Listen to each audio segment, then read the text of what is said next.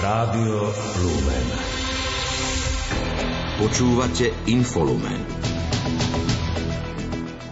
Predseda KBS Bernard Bober oslávil 30. výročie biskupskej vysviacky. Britský premiér Rishi Sunak odvolal z funkcie predsedu konzervatívnej strany Nadima Zahaviho.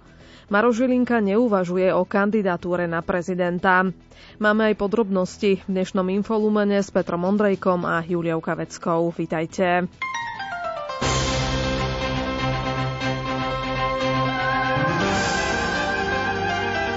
Cirkvi.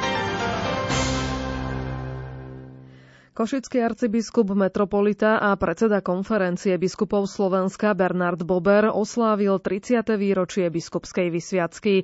Jubileum si pripomenul počas dnešnej svetej omše, ktorú slávil v katedrále svätej Alžbety v Košiciach. Medzi gratulantov sa zaradil aj apoštolský nuncius na Slovensku Nikola Girasoli. Svetú omšu sme prenášali aj prostredníctvom Rádia Lumen. Viac už Martin Ďurčo. Menovanie za košického pomocného biskupa prijal Bernard Bober 28. decembra 1992 z rúk Jána Pavla II. 30. januára 1993 ho kardinál Jozef Tomko v katedrále svätej Alžbety vysvetil za biskupa. Ako uviedol Bernard Bober, byť biskupom prináša veľa náročných chvíľ, ale aj mnoho božích zázrakov. A rozhodne to boli naplnené roky povolania a práce. Keď to človek robí s tým zápalom, že chcem niekomu pomôcť, keď chcem sa zapojiť aj ja do rozvoja, keď chcem robiť dobré vzťahy, lebo práca ľudí spája, tak vtedy naozaj zmysluplný ten život je, aj zmysluplná práca, je to povolanie. A tak áno, dobre som si vybral, keď to tak beriem, pretože e, robím tú prácu, robím ju rád. Chcel by som byť ešte lepší a vernejší, lebo naozaj aj z tej mojej dnešnej homilie príhovoru, tak to tak malo zaznie tam, že všetku prácu naozaj robiť e, predovšetkým s tým pohľadom lásky, vytrvalosti až do konca vernosti. Takže tak by to malo byť v mojom prípade a myslím prípade každého kniaza, biskupa i pápeža. Medzi gratulantmi nechýbal ani pomocný biskup Marek Forgáč, ktorý sám prijal biskupskú vysviacku z rúk arcibiskupa Bobera.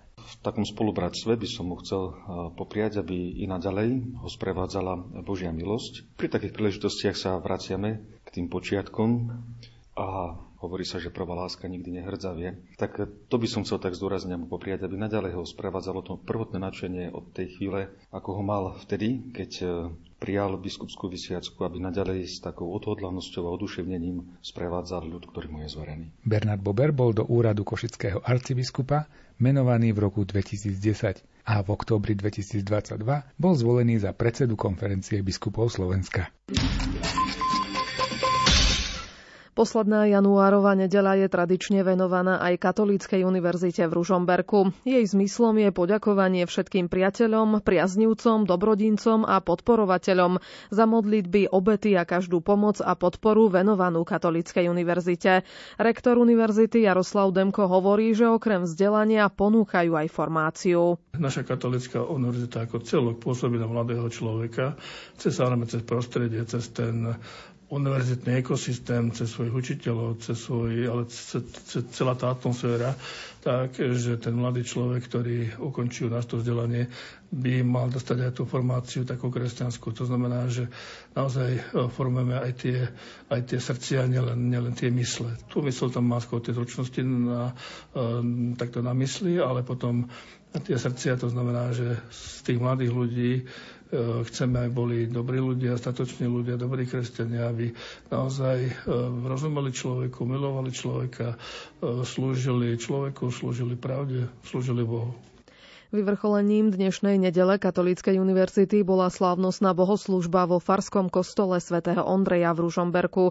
Dekán Dušan Pardel hovorí, že sa tak vrátili ku koreňom jej vzniku a ďakovali za jej existenciu. V týchto dňoch, 4. februára, to už budú 3 roky, ako si pán povolal k sebe do väčšnosti mocnera Alojza Kostelanského, ktorý sa nemalou mierou zaslúžil o vznik Katolíckej univerzity. Bude to 30 rokov od toho, ako sa univerzita začala kreovať vznikom Pedagogického inštitútu svätého Ondreja. Vo Farskom kostole pred bohostánkom začalo toto rozlišovanie a potom na fare prebiehali intenzívne rokovania. Tu je kolícka Katolíckej univerzity a tu je podľa mňa jej zrod. Diecezný administrátor spiskej diecezy Jan Kuboš pripomenul, že úlohou katolíckej cirkvi je byť k dispozícii, aby dvíhala úroveň služby v našej spoločnosti. Myslím, že katolícka univerzita práve toto ponúka ako svoju pridanú hodnotu, keď vedie mladých ľudí k zodpovednosti, aby svoj život naozaj usmernili tak, že by sa stal prínosným aj pre spoločnosť, aj pre církev a v konečnom dôsledku aj pre nich samotných. Tak e, katolícka univerzita teda je otvorená pre všetkých a je to ďalší nástroj a je zjednocovania tej našej rozbitej spoločnosti. Byt kardinála Jozefa Tomka vo Vatikáne by mohol v budúcnosti slúžiť na kultúrny dialog či rozvoj kultúrneho dedictva. Minister školstva Jan Horecký rokoval o tejto téme vo Vatikáne s predstaviteľmi Svetej stolice. Toto miesto môže symbolizovať nadčasový domov nás všetkých, že Slovensko je malá krajina s 5 miliónmi obyvateľov, ale ale máme mnoho mimoriadne úspešných ľudí vo svete, ktorí si získali dôveru a uznanie veľkého sveta. E, napríklad zahraniční Slováci v Spojených štátoch e, celé 10 ročia podporovali a vybudovali ústav Cyrila a Metoda, ktorý spolu so Slovenským historickým ústavom v synergii môže poskytnúť e, túto službu a spojení samozrejme s diplomáciou Slovenskej republiky a spojení s vysokoškolským výskumným priestorom, univerzitami na Slovensku a v zahraničí môže byť takým apolitickým nadčasovým miestom, domov, symbolom vo väčšnom meste Ríma, symbolom toho, že sme svetoobčania, že prispievame ku civilizácii a kultúre celého sveta poznateľným, mierotvorným e, spôsobom. Minister Jan Horecký pre Vatikánsky rozhlas povedal, že kardinál Jozef Tomko bol veľkou osobnosťou slovenských dejín, ktorý zostal celý život verný svojim hodnotám a princípom. A ukazuje nám tak v čase, kedy e, veľmi potrebujeme na Slovensku to, čo teda už aj to sídlo jeho bytu bývalého, že ulica zmierenia, ponúka jeho inšpiratívny pohľad na rôznorodosť, ktorou sa môžeme stretnúť. Každý sme ozaj iný, pozeráme, e, máme rôznu životnú filozofiu, môžeme mať rôzny svetonázor, môžeme patriť tej či onej cirkvi, alebo nemať e, vieru v, v Pána Boha. Toto všetko e, nás nezbavuje spoločného dedičstva, vysokej kultúry, ducha, múdrosti, Počas svojej zahraničnej cesty minister navštívil aj baziliku svätého Klimenta, pápežský ústav a kolégium svätých Cyrila a Metoda v Ríme, dikastérium pre evangelizáciu či katedrálu svätého Petra. Pápež František dnes odsúdil najnovšiu vlnu násilnosti na Blízkom východe. Po tradičnej modlitbe Aniel pána na námestí svätého Petra vyzval obe strany izraelsko-palestínskeho konfliktu, aby hľadali mierové riešenie. S veľkou bolesťou sa dozvedám o informáciách, ktoré prichádzajú zo Svetej Zeme, o smrti desiatich palestínčanov, medzi nimi aj žena zabitá antiteroristickým, protiteroristickým útokom. V piatok večer, keď ďalší Židia boli zabití palestínčanmi, ďalší boli zranení pri východe zo synagógy.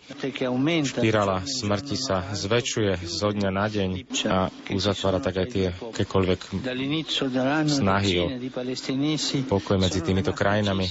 Chcem vyzvať obe vlády, aj medzinárodné spoločenstvo, aby sa bez váhania našli iné cesty riešenia konfliktu, aby to bola cesta dialogu a hľadania pokoja. Modlíme sa za to, bratia a sestry.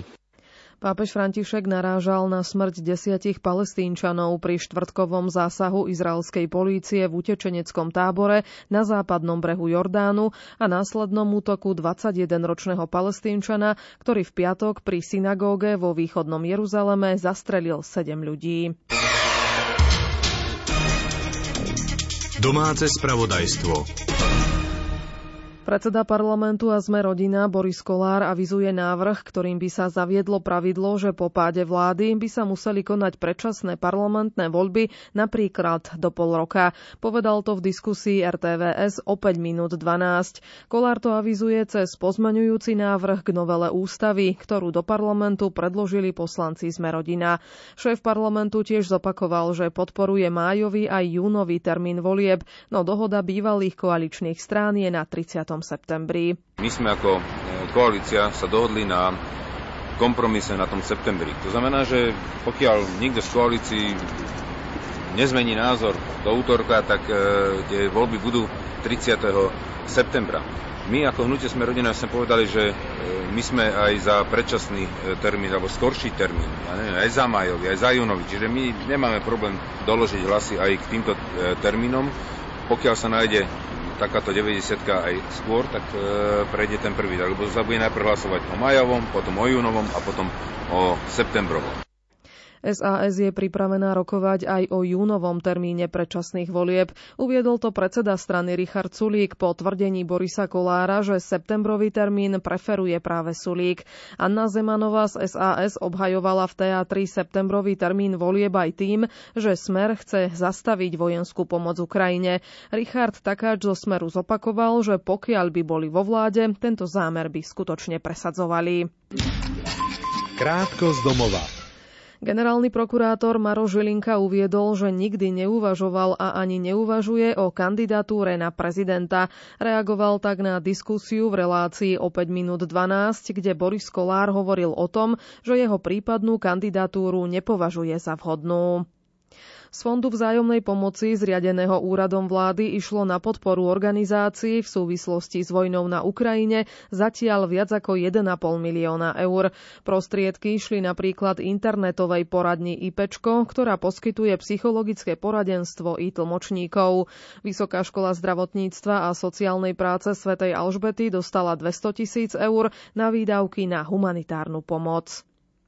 Ministerstvo zahraničných vecí a európskych záležitostí sa chce tento rok okrem iného zamerať aj na ochranu informačného priestoru. Chce aktívne vyvracať dezinformácie o zahranično-politickom dianí nielen v online priestore, ale plánuje tiež cestovať po Slovensku a rozprávať sa s občanmi v regiónoch. Rada EÚ na návrh Európskej komisie vymenovala Jana Mazáka opätovne za člena výberovej komisie pre Európsku prokuratúru na obdobie 4 rokov. Mazák pôsobil v tejto funkcii od októbra 2018 do októbra 2022. Banskobystrický kraj kritizuje optimalizáciu siete nemocníc, ktorú pripravilo ministerstvo zdravotníctva. Podľa nej by Všeobecná nemocnica s poliklinikou Veľký Krtíž mala patriť do siete nemocníc prvej úrovne. Podpredseda kraja pre zdravotníctvo Peter Juhás tvrdí, že nemocnica vo Veľkom Krtíši nefunguje geniálne. V rámci možností však poskytuje to, čo ľudia v regióne potrebujú. Každá nemocnica funguje v určitom regióne, kde sú určité potreby a myslím si, že takým samospádom sa vyprofilovalo to, čo má šancu fungovať a vidím, že nejakým umelým zásahom takto chce zničiť to, čo v podstate funguje. Možno nefunguje geniálne, ale v rámci tých možností si myslím, že poskytuje to, čo tí ľudia v danom regióne potrebujú. A najväčšie e, nebezpečenstvo v tom vidím, že tie čakacie doby sa tak predlžia, že zanedbanosť pacientov enormne narastie. To bude mať za následok zhoršenie zdravotnej starostlivosti a umieranie ľudí, ktorí proste by nemali, nemali a nemuseli umrieť. To je najväčšie nebezpečenstvo tejto nepremyslenej a si myslím, že unáhlenej reformy. Predseda Bansko-Bystrického samozprávneho kraja Ondrej Lunter si myslí, že reforma sa mala v prvom rade začať v ambulantnom sektore. Aj tu vo Veľkom Krtíši som dnes počul z prvej ruky množstvo príbehov o tom, ako sem chodia pacienti v zanedbanom stave, pretože ambulantný sektor ich nedokáže liečiť. Tu som počul svedectva o tom, akým spôsobom spádové nemocnice, čo je v tomto prípade nemocnica Lučenec, dnes reálne nemá kapacity príjmať nových pacientov a je tu obrovská neistota a obava, že ak tu budú niektoré oddelenia vyškrtnuté a niektoré poskytovanie zdravotnej starostlivosti v nejakej špecializácii zrušené, tak kde skončia tí pacienti, pretože okolité nemocnice jednoducho tú kapacitu príjmať ich nemajú. Riaditeľka nemocnice Marcela Dekrétová informovala, že zaradenie do siete nemocníc prvej úrovne znamená umiestnenie oddelenia dlhodobo chorých, rehabilitácie a špecializovaných ambulancií. Žiadať však chcú o to, aby ostali aj ďalšie oddelenia. Sú to napríklad chirurgia, úrazová chirurgia, oddelenie anesteziológie a intenzívnej medicíny, oddelenie vnútorného lekárstva a pediatria. Poklepaním základného kameňa odštartovala v Beluši výstavba viac ako 12-kilometrového úseku Vážskej cyklomagistrály. Piatý úsek 10-kilometrovej trasy povedie z Ladiec cez Belušu a Strženice do Púchova. Predseda Trenčianského samozprávneho kraja Jaroslav Baška doplnil, že bude dlhý viac ako 12 kilometrov. Celkové náklady na výstavbu budú cez 9 miliónov eur. E, sú tam aj financie vlastne e, z rozpočtu Trenčianského samozprávneho kraja. Z tých 8 úsekov tej 100, 100 km Vaskej cyklomagistrály je práve tento 5. úsek jediným úsekom, e, kde bude aj cyklomost cez staré korito Váhu v šírke 3 metre a bude vlastne vychádzať na druhej strane, tej prav, pravej strane Váhu za Jurov, za, za, za, to, za touto spoločnosťou. Jaroslav Baška hovorí, že tento úsek je veľmi dôležitý. Nebude totiž len spájať obyvateľov oboch strán váhu, ale využívať ho budú aj ľudia na cestu do práce a z práce. Púchov a okolie aj tejto obce Beluša a Lace je tu veľmi veľa zamestnávateľov a táto cyklotrasa bude využívaná podľa mňa hlavne teda ľuďmi, ktorí budú e, využívať mobilitu na bicykloch, proste budú chodiť, chodiť do práce, či do, do kontinentálu, z druhej strany váhu, do Jury, e, do sklárni, do cementárky a tak ďalej a tak ďalej. Takže táto cyklotrasa priniesie hlavne teda tú pracovnú, pracovnú mobilitu.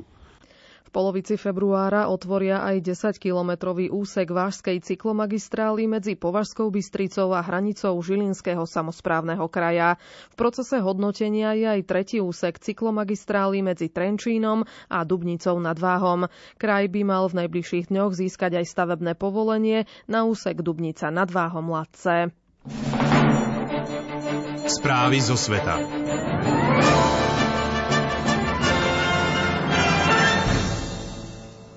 Britský premiér Rishi Sunak odvolal dnes z funkcie predsedu konzervatívnej strany Nadima Zahaviho. Dôvodom je závažné porušenie pravidiel platných pre členov vlády, ktorého sa dopustil pri riešení svojich daňových nezrovnalostí. Jeho odvolanie žiadala aj opozícia. Podrobnosti má pripravené Alžbeta Pavlíková. Nadim Zahavi nedávno priznal, že počas pôsobenia na poste ministra financií zaplatil pokutu, aby urovnal spor s daňovým úradom týkajúci sa nezaplatenej dane. Sám tvrdí, že sa omilu nedopustil zámerne, ale z nedbanlivosti. Vyrovnanie ho podľa britských médií vyšlo na takmer 5 miliónov libier. V súvislosti s týmto škandálom rástol tlak na odstúpenie alebo odvolanie Zahaviho. Ten bol ako predseda konzervatívcov zodpovedný za správu strany a jej centrály. Najvyšším predstaviteľom strany je jej líder, ktorým je Sunak. Premiér dal záležitosť posúdiť svojmu poradcovi pre etiku, ktorý konštatoval porušenie ministerského kódexu. Sunak následne v liste Zahavimu uviedol, že musel konať potom, ako pri nástupe k moci slúbil bezúhonnosť, profesionalitu a vyvádzanie zodpovednosti na každej úrovni svojej vlády.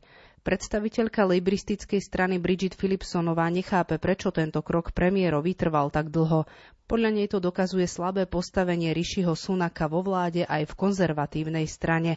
Zahavi, spoluzakladateľ spoločnosti YouGov, venujúcej sa výskumu verejnej mienky, bol šéfom rezortu financií od júla do septembra minulého roka v posledných mesiacoch vlády premiéra Borisa Johnsona. Krátko zo sveta. Novozvolený český prezident Petr Pavel dnes telefonoval ukrajinskému prezidentovi Volodimirovi Zelenskému. Ukrajinský líder mu poďakoval za neochvejnú podporu Ukrajiny vo vojne s Ruskom a Pavla pozval na návštevu krajiny.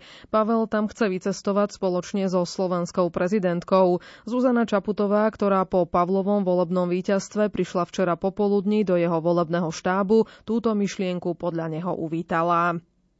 Medzi Ukrajinou a jej spojencami prebiehajú zrýchlené rozhovory o požiadavkách Ukrajiny na rakety dlhého doletu, ktoré sú podľa Kieva potrebné na to, aby, aby zabránili Rusku ničiť ukrajinské mestá.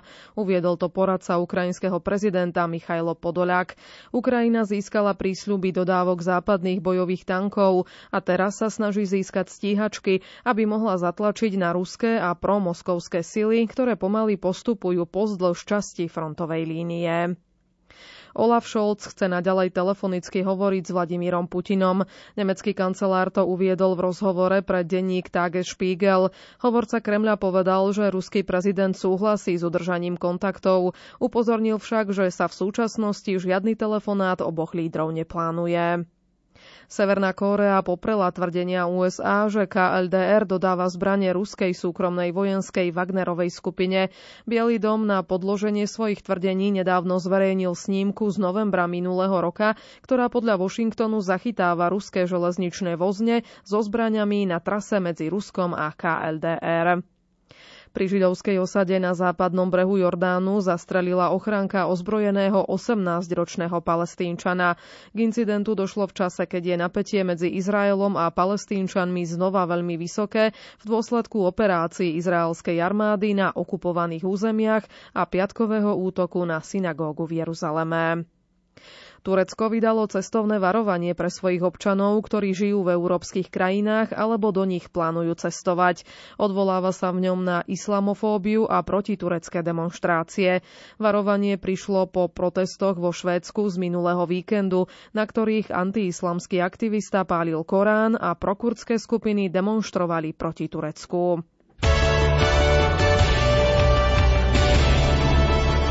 Šport Rádia Lumen. Srbský tenista Novak Djokovic sa stal desiatýkrát víťazom dvojhry na Australian Open a zajtra bude opäť svetovou jednotkou. V Melbourne získal 22.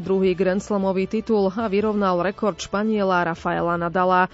Vo finále zdolal v pozícii turnajovej štvorky nasadenú trojku Gréka Stefanosa Cicipasa 6-3, 7-6, 7-6. Jubilejná trofej z Australian Open má pre Djokoviča špeciálnu príchuť.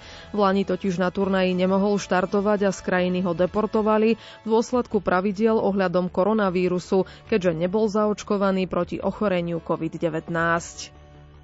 České tenistky Barbara Krejčíková a Kateřina Siniaková sa stali víťazkami ženskej štvorhry na tenisovom Grand Slame Australian Open. Vo finále zdolali nasadené jednotky japonské duo Ajomajová Šibaharová 6-4-6-3. Nemecká lyžiarka Lena Dýrová triumfovala v dnešnom slalome Svetového pohára v Špindlerovom mlíne.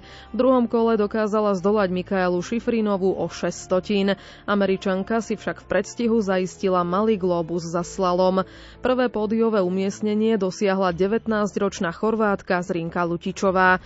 Slovenská lyžiarka Petra Vlhová obsadila 13. miesto. Horšie umiestnenie v slalome naposledy zaknihovala v marci 2016, keď v San Morici skončila na 18. mieste.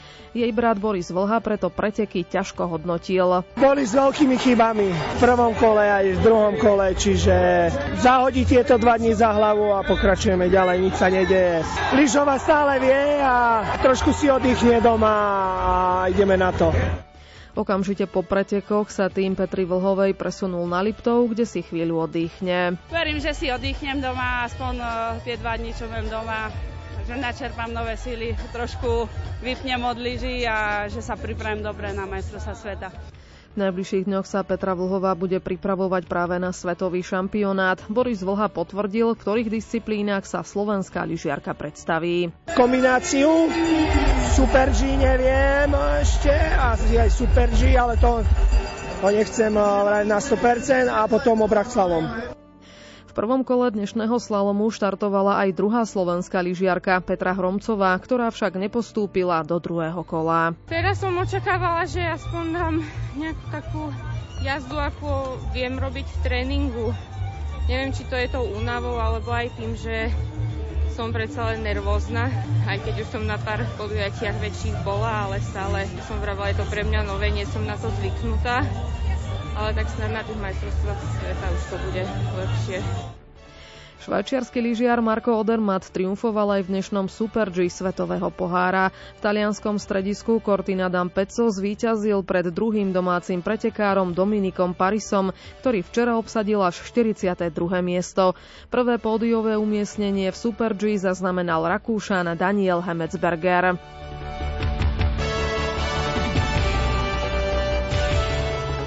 Milan Škriňar podpísal zmluvu s Parížom Saint-Germain a do Francúzska by mohol odísť ešte počas zimného prestupového obdobia. Podľa informácií Slovenského futbalového zväzu o tom stále Saint-Germain rokuje s Interom Miláno. Talianské médiá včera informovali, že kluby sa nedohodli na prestupovej čiastke a tak mal Škriňar ostať v Miláne do konca sezóny. Po nej by mu vypršala zmluva v Interi, teda mohol odísť do Paríža ako voľný hráč. Slovenský futbalista Ondrej Duda definitívne odchádza z prvého FC Kolín na hosťovanie do Helasu Verona. Mediálne špekulácie dnes potvrdil nemecký klub.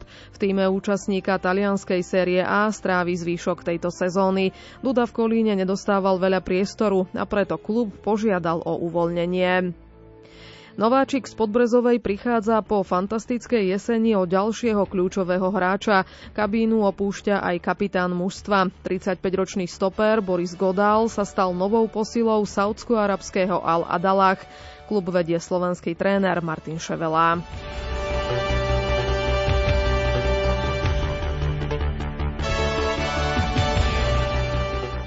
Hokejová typos Extraliga dnes pokračuje 34.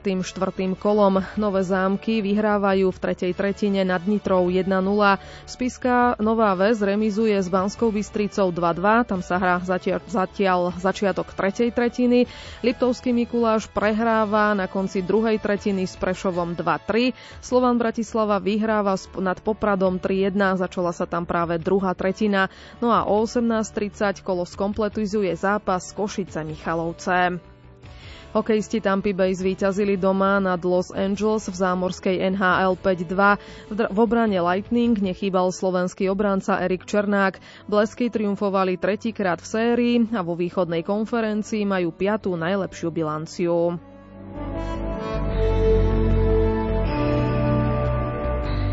Slovenský cyklista Peter Sagan obsadil 6. miesto v 6. etape 39. ročníka pretekov Vuelta a San Juan. V špurte pelotónu mal rovnaký čas ako víťazný Austrálčan Sen Welsford.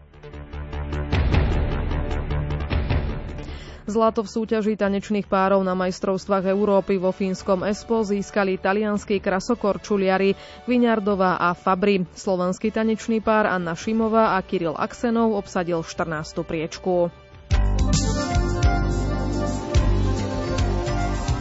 Počasie aj nový pracovný týždeň sa podľa Petra Jurčoviča začne veľmi chladným, ale slnečným počasím. Pondelok, útorok to sú posledné dva januárové dni. Zdá sa, že budeme v podobnom duchu pokračovať aj s tými mrazmi. Treba rátať to tých dnešných minus 11 e, nebolo posledných, čiže predpokladám, že aj v pondelok ráno to môže ísť v horských dolinách, práve tam, kde sa vyjasní, je tam snehová pokrývka, slabý vietor.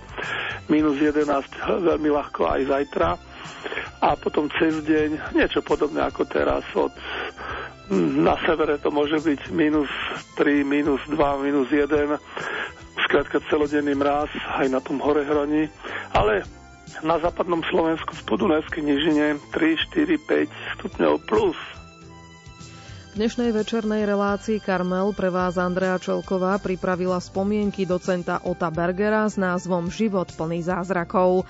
Nalaďte si Rádio Lumen aj o pol deviatej. Ešte pekný večer v spoločnosti nášho rádia želajú Peter Ondrejka a Julia Kavecka. Do počutia.